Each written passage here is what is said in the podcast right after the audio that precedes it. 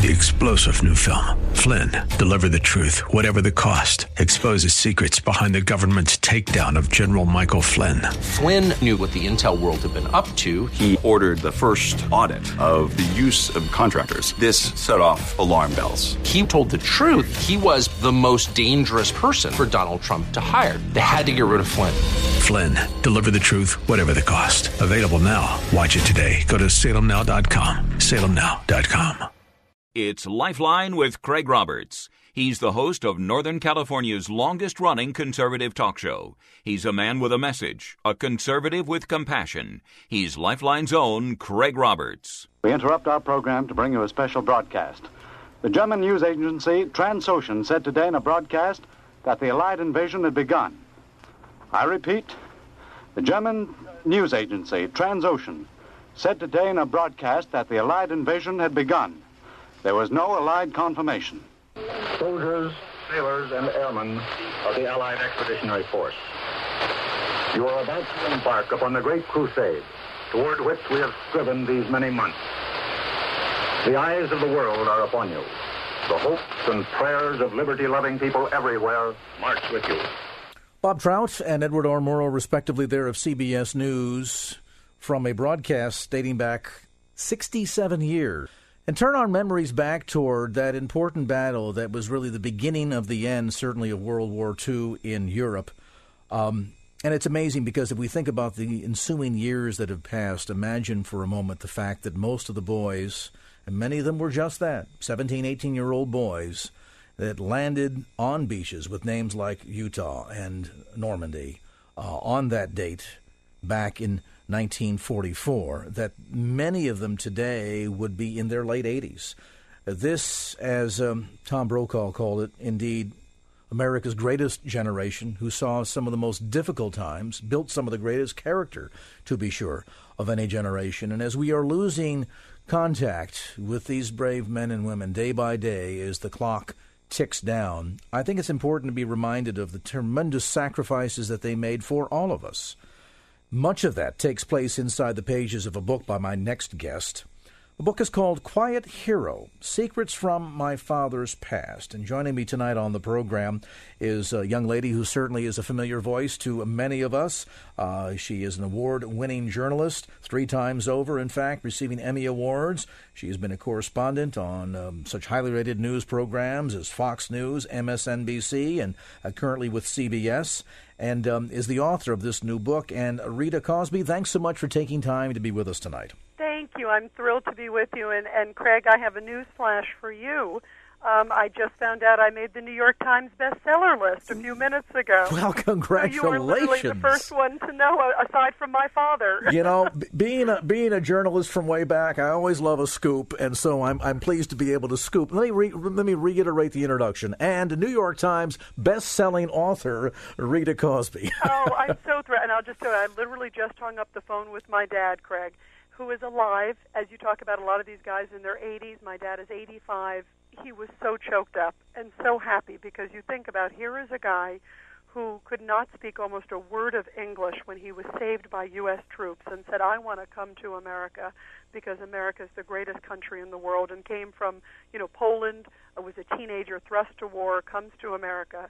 And for it to be on the bestseller list, my father is so touched and so humbled and so happy that people are learning about this part of history and, and also learning about the comrades, many of whom did not make it back. You know, it's an amazing story because as much as we think about, you know, television channels like the Military Channel that are dedicated to the events of World War II and the books that are out there um, and, and so much material, and yet there are so many stories that have never – been told, and it's interesting because this this generation uniquely kind of kind of had that. We went, we did a job, we came back, and now we're moving on with life. E- even in your own experience, in the case of bringing your dad's story to print, uh, was one that you literally accidentally ran into. Oh, absolutely. And my father, as you talked about, never talked about this.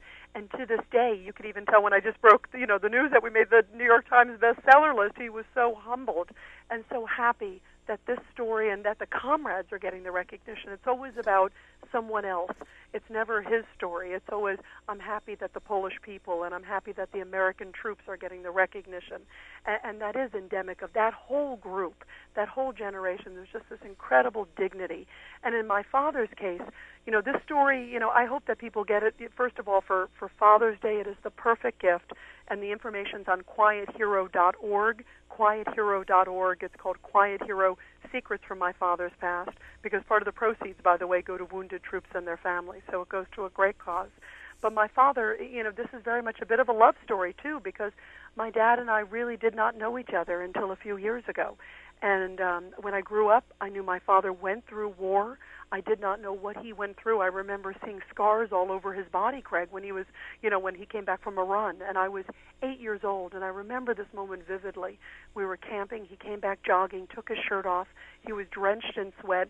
And I remember all of a sudden he took his shirt off, and I saw these scars all over his arms and a hole in one of his arms. And I remember thinking, that doesn't look normal. And asking my mother, what happened to dad? Did he get in a fight or something? You know, like a, a curious child. And my mother said to me, I'll never forget this. She said, Rita, your father went through tough times growing up. We don't talk about it. Mm. And the door was closed.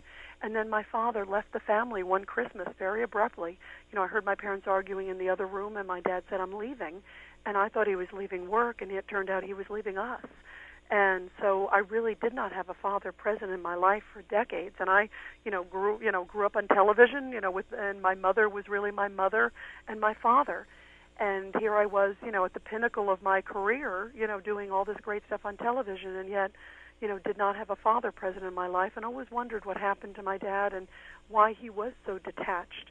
And then suddenly my mother passed away, and in my mother's belongings, my brother and I found this old suitcase, and inside was essentially my father's life. It was a rusty POW tag, and then I emblazoned with the word Stalag 4B on it and a prisoner number and then I found a red and white fighting Polish armband with blood and dirt all over it. And then I found a card that had code names. This person had this sort of secret life. And then I found a card of an ex-POW named Richard Kozabutsky. And when I saw this, Craig, I just wept. I, and it was this moment in my life, and it wasn't that long ago. This was, you know, just about two years ago. And I sat there in the storage locker, and I said to myself, you know what? I have not had a father present. My father certainly made a lot of mistakes. You know, he left us, you know, high and dry. And my mother was devastated. We were devastated and never understood what happened to my father emotionally, too. Or I could forgive this man because clearly whatever pain I went through could not compare to what he went through as a prisoner of war. You know, and that's the amazing part of this story because for many that are familiar around the periphery, of the history of World War II, and sadly, even those numbers are are, are dwindling. Um, you know, we, we think of some of the early events that took place in Europe, the Anschluss, the annexation of of uh, Austria, literally swallowing up with Czechoslovakia, but the linchpin, the implosion point, was in fact the German invasion of Poland in September of '39. And, and, and you know, it's the... interesting, Craig. My father was outside, saw the invasion, literally saw the invasion at the beginning of World War II. And, and, and it's interesting because we, we look at the fall of Poland that took place so rapidly, and of course, you know, we, we won't spend time tonight um, in our brief moments together, Rita, pointing fingers at how the, the French made promises that they did not keep, the British made promises that they the did Russians not keep. Totally the Russian the, and the Russians ended up becoming complicit with the Germans in Absolutely. swallowing up Poland. But the battle, particularly for Poland and for Warsaw, and this, you know, we're left with the impression that the country surrendered inside of a week, but that really isn't true, particularly for that battle that took place in Warsaw. And your dad at the time, I understand, from your book, Rita, Quiet Hero, was a teenage resistance fighter there in Warsaw. Oh, and right in the throes of it. And and you obviously have a great sense of history, Craig. You know, and I it's amazing when you hear these stories and as you pointed out early on, this is a story that is rarely told. So often we hear about the American GIs and all of their incredible heroics, you know, which deserve to be told. And this is a story a very unusual story, even for folks who know World War II quite well. You rarely hear such a deeply personal story of being in the inside of the Polish resistance. And in my father's case, he was 13 when World War. He saw the planes hovering above, and his father thought it was an air show. And my dad said, "No, I don't think that's an air show." And the next thing they know, the plane, the bombs are dropping.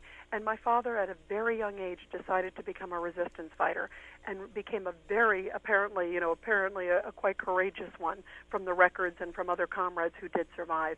And my father was in some of the most brutal fights. I mean, you can imagine. And the stories of the resistance are incredible, uh, of incredible heroics, and I think just utter patriotism and and and it's so inspiring to know that you know here my dad you know here he is a teenager and they had molotov cocktails and sticks at one point in their unit of 150 men.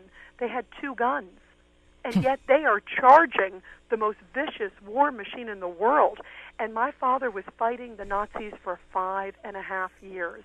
Think about it five and a half years with Molotov cocktails and sticks, basically.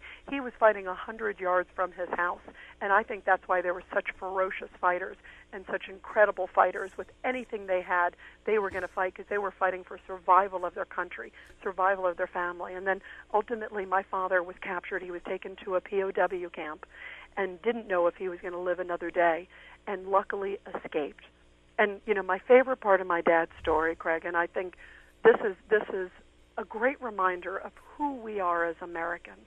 Because my father counts his blessings every day that he lives in the greatest country in the world. He escaped at 90 pounds and six feet tall. Can you imagine? And he's one of the more healthy guys. And he's in the woods. He's with fellow comrades who escaped with him. And there he is in the woods. And he looks up and he sees a plane and they think, okay, it's a German plane, and they dive for the ditches, and then the plane comes by again, and they think, you know, they're in Germany, they're in you know middle of Nazi-controlled Germany, it's wartime, you know, you, you're it's crazy in the camp, it's dangerous as heck in the camp, but you can imagine how scary it is outside of the camp too, you know, I mean, what do you do? You're in Nazi-controlled territory, and suddenly they look up, and something was thrown out of the plane, and they just assumed it was a grenade, and they dive for the ditches, and then they look up, and they see a star and they realized that it's an American plane. And what was dropped out was a chocolate bar with a note wrapped around it, tied with a red ribbon. And the note said, Welcome. It's safe to walk now during daytime. There are no troops between you and our American line. Mm. You have 15 miles to walk, and you're free. Let's pause at that point. We'll pick up the story around the corner. If you've just tuned in, our conversation tonight, saying this phrase for the first time on radio, New York Times best-selling author Rita Cosby. A look at Quiet Hero. More information, by the way, on the book, and you can order it too online at quiethero.org. We'll come back to more of Rita's story and the story of her father as this edition of Lifeline continues. And now back to Lifeline with Craig Roberts. When I entered, men crowded around, tried to lift me to their shoulders. They were too weak. Many of them could not get out of bed. As I walked down to the end of the barracks, there was applause from the men too weak to get out of bed. It sounded like the hand clapping of babies. As we walked out into the courtyard, a man fell dead. Two others, they must have been over 60, were crawling towards the latrine. I saw it, but will not describe it. Welcome back to the program. There, Edward R. From CBS describing his experience with the first American soldiers to walk into the German concentration camp at Buchenwald as it was liberated from the hands of the Nazis at the close of World War II. Welcome back to the program. With me tonight, New York Times best-selling author Rita Cosby. The book Quiet Hero: Secrets from My Father's Past. Let me pause for a moment at this point Rita, because I have to wonder, you know, we, we think about this generation that, that said so little of their escapades, of the horror that they saw and experienced during World War II, unlike subsequent generations. Back at the time, we referred to it as shell shocked for those that generally kind of seem to be uh, um, emotionally a bit uh, challenged by all of these experiences. Today, I suppose, uh, better educated, we might refer to as post traumatic stress disorder. I, would suspect from the moment you opened up that tattered, worn leather suitcase and, and real, realized the significance of the items that you were looking at, it, it must have answered a lot of questions for you about your dad and, and the challenges that took place in your family. Oh, it, it absolutely did, Craig. And and when I when I saw this, I knew I had to call my dad. I knew I had to forgive him. And despite you know years of anger and confusion too. You know, much of it was how could this man walk out and not be emotional, and as you talked about being very emotionally void, and so it answered so many questions. And I reached out to my dad. I was I was glad he was alive. I was glad he was ready to share his story. And he said, you know, I, I wasn't ready years ago. I have not talked about this in 65 years. He didn't even tell my mother. And so he said, you know, I think I'm ready to share the story if we can honor the troops who saved me and my comrades who didn't make it back.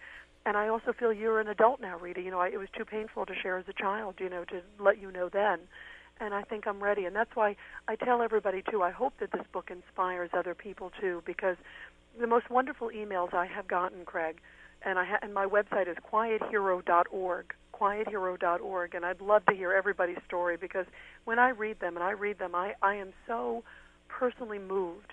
My father literally, you know, uh, went through an, enormous hurdles and me and my father went through enormous hurdles together and I feel like if we can reconcile almost anybody can because it, it almost seemed insurmountable.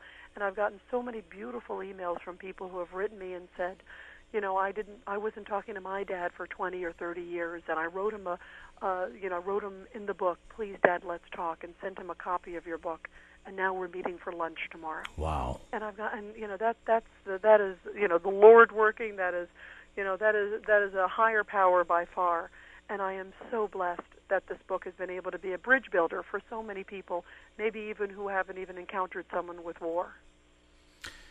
The other thing that comes to mind is you, you talk about the title of this book. We think hero, uh, a word that we easily banty about these days, to which we don't assign an awful lot of, of significance, and yet other words too that come to mind that, that unfold on inside the pages of your book, Quiet Hero, as as your dad recounts the stories and talks about those that were responsible in, in rescuing him as he made his way, you know, escaped essentially there from um, uh, from that stalag. Um, words like valor and honor and sacrifice, words that I, I think to certain degrees, Rita, have largely disappeared from the American lexicon. Words that most people today, just going about day to day life and business, really don't understand or think about or under, understand or, perhaps comprehend the significance of in relationship to what men like your dad went through, not just in, in Europe and dealing with the, the torture and horrors of Nazism, but then those from other countries like Australia and England and Canada and the United States that went to places like Europe to help liberate those people from the clutches of Nazism. Oh, absolutely. And and and when you talk about you use the word valor, I think of one line that my father said, and and I think it just epitomizes the integrity of of not just my father, but but the men who served with him. And by the way, there were women also fighting in the resistance too, which is which is interesting. It was one of the first times in history that women played a huge role in military operations because everybody was needed. You know, men, women, everybody was fighting for. They were all fighting for their country. But it, my dad told me this great line, and this is at the age of 15. Think about, you know, it's amazing to think at the age of 15 now you see kids playing Nintendo or skateboarding, Craig, or doing whatever they're doing at 15. And my dad at the age of 15 could have been snuck out of the country. His mother said, I might be able to buy you out through the black market. I might be able to find a way to get you to, you know, Switzerland, a neutral country. And my father, who was in the resistance at this time, said to my mother, No, I am staying and fighting for my country. And he gave this great line. He said, I would rather die with friends than live with strangers. Mm. I am staying and fighting for my country. And you think about, you know, saying that at the age of 15, knowing that most likely you were going to die for your country because the odds were certainly against you. In my father's unit, 80% of the men did not survive. Wow. So you think about he knew he was going into a bloodbath. Well, and, and certainly, I mean, having having lived through initially the, the, the bombing of Poland of Warsaw, uh, by the time the, John, the Germans were done with their job there, um, 85% of all the buildings in that city were completely destroyed. Oh, and, and if you look at the pictures from that, in fact, this is interesting. Where my father was fighting was in the old town part of Warsaw, and that's where some of the most ferocious and, and I guess, you know, uh, determined resistance fighters were. Now, would that, Rita, technically been considered uh, near or at or in even the uh, the so-called ghetto? Um, it was right near the ghetto, Okay. literally right next to the ghetto. And in fact, my father was just about a hundred yards or so from the ghetto wall, his home. I mean, that's how close it was. It was mm-hmm. literally in that area exactly. It was literally in that area. So that's where they were rounding up all the Jews. And by the way, my father was so supportive of those in, inside the ghetto. My father believed it didn't matter if you were Jewish or not Jewish. If you were a good person, my father wanted to help you and was willing to help those inside, even at the you know the price of his own life, if that's what it meant. Well, and it sounds like he, he got a lot of that, obviously, from his parents, your grandparents, whom I understand you have never met. But uh, weren't they engaged in doing some stuff, even kind of discreetly in the black market, that were that was being used to assist people in the resistance? Yes, they were actually helping and they were giving food. They were doing tons of things to help those. And also, my father's mother was a really incredible woman. And I think you, you talk about sort of where you learn your morals from. Hitler did not want anyone to practice religion, especially if you were inside or outside the ghetto. And if you were, they, they treated those outside of the ghetto horribly as well. Obviously, those inside the ghetto were just, you know, decimated. And it's, and I think it's unconscionable what happened. It's incredible and just horrific. And my father, outside, they were also brutalized. And if my father, at the age of 13, started writing anti anti-Nazi symbols on the ghetto wall, can you imagine this? And even though you think about it, it's kind of child's play, that was a death sentence in Poland. It didn't matter how old you were. If the Nazis had caught anybody writing anti-Nazi propaganda on the ghetto walls of all places, you, they, you were going to be killed, and they would go and like clean it off, and then my father would go back two days later and write another, you know, Hitler is a blank or a swastika hanging like from a gallows, and it was a complete insult. and It to just infuriate them. And my and my father's mother, at a even in the height of it all, where she was not supposed to pray or practice religion, she still had a hidden altar in the basement of her apartment and they had five bombed out apartments that kept moving but in each apartment she kept a hidden altar and everywhere went down and prayed for my father's safety prayed for the country's safety prayed for those in the ghetto. And that was the kind of environment that my father grew up in. And I and I do I think it transcended into who he was as a fighter. There's another side of the story that I want to come to when we come back after a brief time out, Rita. Um, that's an amazing one, and that is that after all of these years, 60 something years, your dad being able to travel back and you were there with him. I, I want to have you share what that phenomenal experience was like. And if you've tuned in a bit late tonight, we are visiting in this segment of the program with best-selling time, uh, New York Times best-selling author, I should say, Rita Cosby. The book is called Quiet Hero: Secrets from My Father's Past. This is a great gift-giving idea, whether you know of someone of that generation uh, that can be honored through the stories in a book like this. Um, a great Father's Day gift. As Rita mentioned, this is being used as a wonderful means of tearing down years of silence and, and, and, and non communication between families. Um, younger kids that never understood why dad always seemed to be kind of detached in a way or, or, or cold emotionally. This book can not only be an eye opener, but a relationship restorer, even as this experience has been for Rita and for her father. The book again, Quiet Hero, available on the web at quiethero.org. That's quiethero.org. We'll come back to more of our conversation. New York Times bestselling author Rita Cosby as this edition of Lifeline continues. And now back to Lifeline with Craig Roberts. Welcome back to the program. And uh, joining us for an extended segment here, uh, Rita Cosby has been gracious enough to remain with us. She, of course, author of the New York Times best-selling book, Quiet Hero Secrets from My Father's Past. Uh, the book, by the way, available through her website at quiethero.org. That's quiethero.org. You know, there are so many amazing aspects to this story from the discovery of eventually what became opening of the truth of what your dad experienced um, during World War II um, as not only a prisoner of war but as a resistance fighter. Um, but then, of course, that leading the gateway to really the restoration of your relationship with him after many, many years. You had the opportunity at one point, Rita, to go back, uh, to take your father back to Poland. What was that like? Oh, it, it was incredible. And you know what, what, what caused it was I gave him back these items that we found in this old tan tattered suitcase that we talked about earlier that my mother had left behind. And it turned out it was again his rusty POW tag and his fighting armband the red and white fighting armband that was dirty and still had blood on it so clearly had been worn. And I gave him back the suitcase and I surprised him and I said I have something for you. And when I gave him back the suitcase my dad just held on to these items especially that red and white armband. And as it turns out, when he was fighting the Nazis, he was wearing all the, you know, they didn't have, this wasn't an organized army. This was the resistance. This was a bunch of ragtag citizen soldiers, teenagers. And literally, they would have to kill a Nazi to wear some clothes, and they wore, you know, they had, you know, rattered, you know, tattered clothes before that, would grab a Nazi uniform, and the only thing that would separate them from the Nazis was this armband, and it actually gave the resistance an, a leg up because they could get very close sometimes to the Nazis, and then they would turn and point to, "Hey, I'm a resistance fighter. I'm not one of you," and then they were able to approach him and kill him. And you think about that had that's how close they would often have to get. So you think about how scary that must have been. This was not, you know, long-term fighting with rifles and and tanks. My, they didn't have it, you know, so they had to go up close, and that was their advantage. And when my father saw that red and white fighting armband, Craig, he just cried and he was holding on to it. And then he looked up and he said, You know, I wonder who survived. I wonder who made it.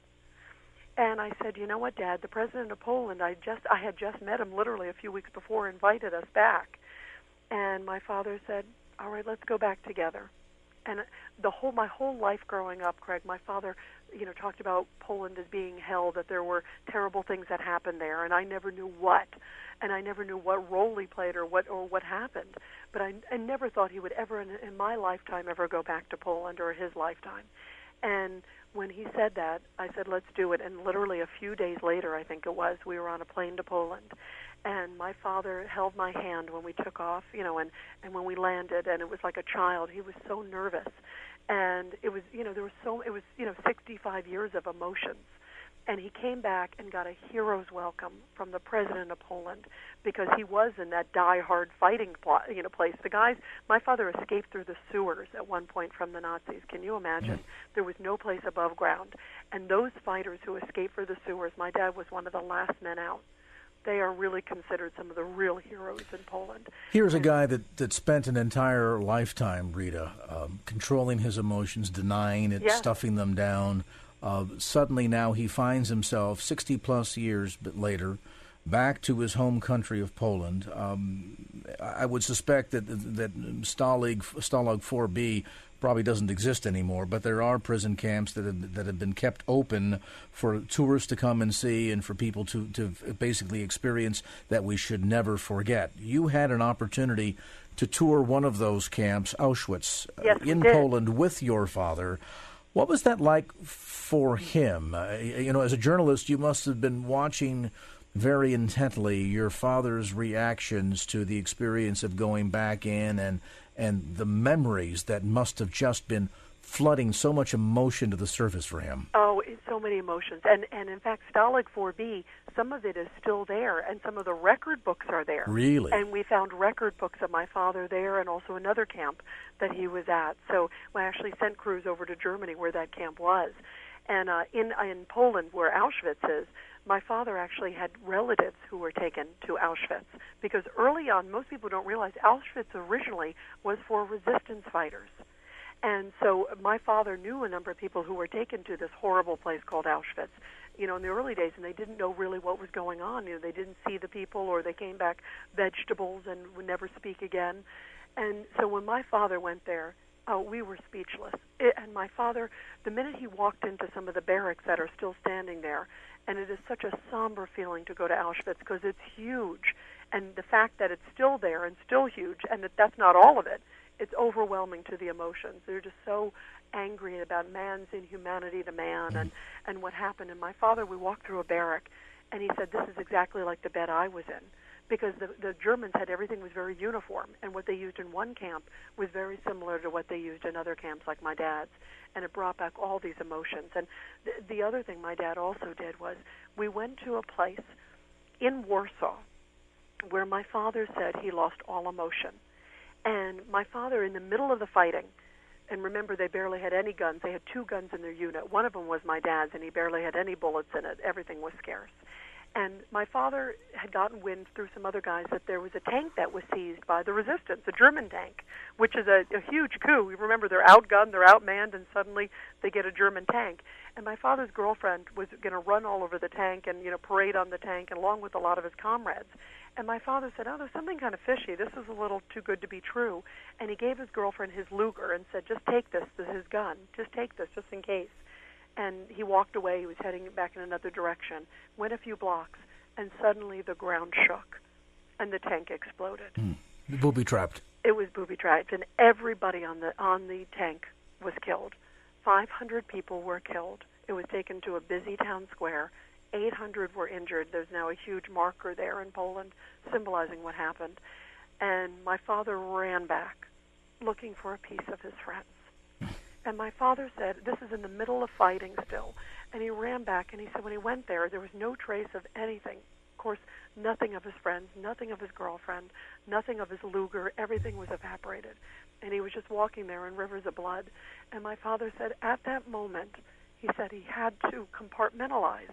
He had to be able to keep fighting because he wanted to keep fighting for those who had just perished for his country.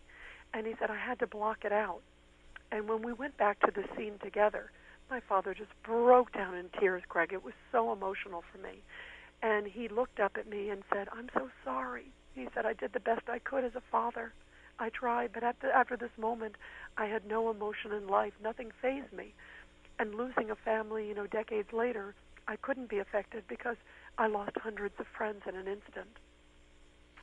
And you know, and of course, I said, I, I forgive you, Dad. And and that was a very dramatic moment for me and a very powerful moment and and after that moment I have broken through with my dad. My dad is truly a different man today than he was, you know, years ago. Indeed, so, and that, that takes us back full circle to that observation by you know fellow um, television journalist uh, Tom Brokaw. This indeed was uh, our greatest generation. Rita, thanks so much for the book and the time and the insights, and um, for your dad uh, when you talk to him next uh, again, thanks to him, uh, he may not regard himself as a hero, but he's a, the, a hero in the eyes of many of us. Thank you so much, and and I hope everybody gets the book. It's quiethero.org, quiethero.org, and it's Quiet Hero: Secrets from My Father's Past, and and I hope it uh, the journey inspires everyone as much as it's inspired my dad and I. Undoubtedly so. Again, New York Times best-selling author Rita Cosby. The book Quiet Hero. More information on the web at quiethero.org. And now back to Lifeline with Craig Roberts. We've often, I think, on the topic of taxes as Americans, drawn the conclusion that historically it was things like the Boston Tea Party and the sense of taxation without representation that spurred the American Revolution and brought America to where she is today. My next guest, though, will suggest mm, not quite true. Played a role, to be sure, but in fact, instead of the revolution sparking, uh, sparked by high taxes, it would instead be outrage against British attempts to suppress God given, those so called inalienable rights that we see articulated in the Constitution that we have today. Some insights now as we're joined by the director of the Center for Military and Veteran Studies at Coastal Carolina University in South Carolina. He's also the author of 16 best selling books. His latest is entitled By the Hand of Providence. How Faith Shaped the American Revolution. And Rod Gragg, thanks so much for being with us tonight. Thank you. Glad to be here. What headed you down this trajectory? I mean, obviously, you've spent a lot of your life in the arena of, of looking at the Battle of Gettysburg in one of your books. You, you, you've been very much focused on the founding of our nation and, and the roots that we have. And, and I think, to be sure, most of us, certainly people listening to a program like this, see the faith based roots of our nation.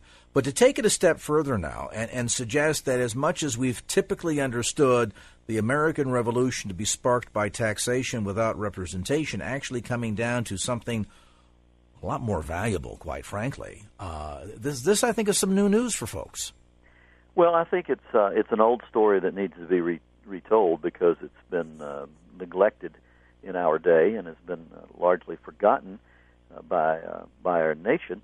But it, it's really goes to the heart of who we are and, and what we became as a nation. And the American Revolution was a faith-based revolution because Americans were a faith-based people, and that faith was a biblical one.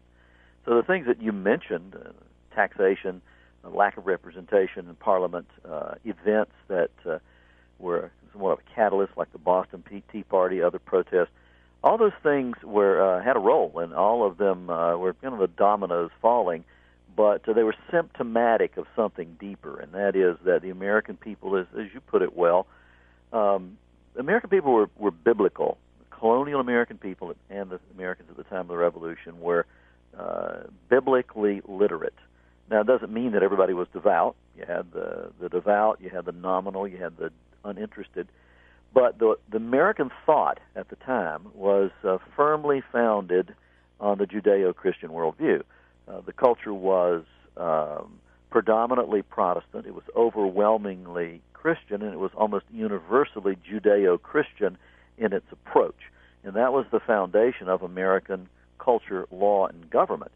So when these events occurred, these controversial events, over a period of time, increasing numbers of uh, Americans came to, to view King George III and Parliament as attempting to usurp the higher law of God and to uh, force the law of man instead. They saw them as uh, usurping uh, what they called inalienable or God given rights, rights to life, to liberty, to what they called the, uh, the freedom to pursue happiness. And they came to view, eventually, uh, in great numbers, uh, King George III as a tyrant. That's why uh, American troops marched off to war in the Revolution under battle flags adorned with the with the slogan that said, "Resistance to tyrants is obedience to God." You you take the title of your new book by the hand of providence um, from a quote from George Washington, um, and I think as we think of him as uh, you know one of the key founding fathers, uh, the first president of the United States, although was somebody in there actually for a couple of days or something. I forget all the details on that, but but but widely recognized as the first president of the United States. Uh, as we see the role that he played, Valley Forge, all the way through the list, give us some insights in terms of this man in particular and the the role that his faith played in taking the risk that he did in the founding of our nation. Well, and some people have made the the case, uh, I think, kind of a weak one. The case uh, in recent uh, years that the presidents of the Continental Congress, uh, in those days before the Constitution, during the, the time of the Articles of Confederation, were in a sense presidents, but they were not president of the United States. Uh, Washington was the first. It's it's really you really cannot overemphasize the influence of George Washington. Now, uh, the American Revolution was really taken forward by the American people they're often overlooked. And the leaders reflected the worldview, the faith of the American people. So you had the American people, you had their leaders in the Continental Congress, and then you had uh, George Washington, who was really heads above all others. Um, and he was greatly influential in inspiring his officers and troops to stay in this uh, this movement, to stay in this revolution.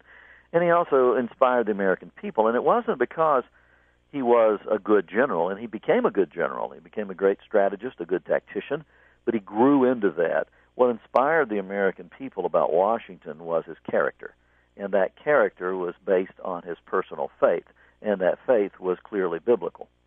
And that faith, talk, talk to me about your research in terms of the influence on that faith, on the decisions and the risks that he took personally um, in the American Revolution. Well, Washington was um, a, a low church Anglican uh, who was uh, very serious about his faith. He was quiet about his faith. He wasn't the kind of man who would sit around like Sam Adams, for instance, and and and, and uh, engage or lead a dinner time theological discussion. Uh, he was a low church Anglican. He was uh, he didn't speak in uh, the vernacular of a 21st century evangelical, although his doctrine uh, personal doctrine that he believed as a as an Anglican was certainly uh, uh, in in that category of being a historic evangelical um, Orthodox Christian doctrine. He was certainly not a deist, as some have claimed. Uh, there were very few deists actually involved among uh, the American people and, and among the founders, their leaders. Uh, the um, the historian, there was a historian uh, in the 20th century, Perry Miller, who spent his life studying the colonial era. He really was a great expert on American colonial uh, life in the colonial era, and he described it well. He said that deism was what he called an exotic plant that never took root in America because of the overwhelming influence of the biblical worldview, that Judeo-Christian worldview. Uh, so a deist was one who, who believed in an impersonal God, almost like a force, uh, a, force type creator who uh, launched and jump started his creation, then walked away from it. That's not the God that George Washington believed in, and uh, he was consistent in both his private writings, which were voluminous, and also in his uh, his public statements, which were many, and consistent in expressing uh, that uh, faith, which was clearly, without question, a biblical faith.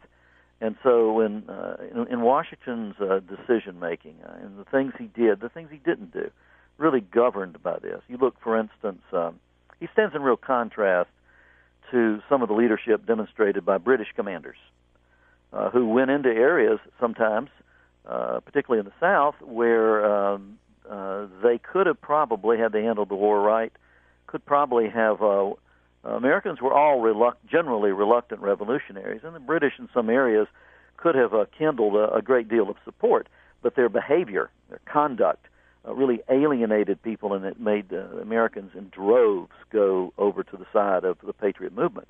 Well, Washington was contrast to that in the way that he treated his enemies, the way he treated loyalist civilians. He made sure that they were not taken advantage of. He made sure that they weren't robbed and plundered like the British did.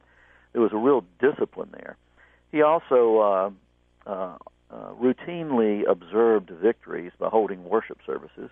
Uh, he encouraged his troops to observe the national days of prayer that the Continental Congress called, and there were many of them during the Revolution.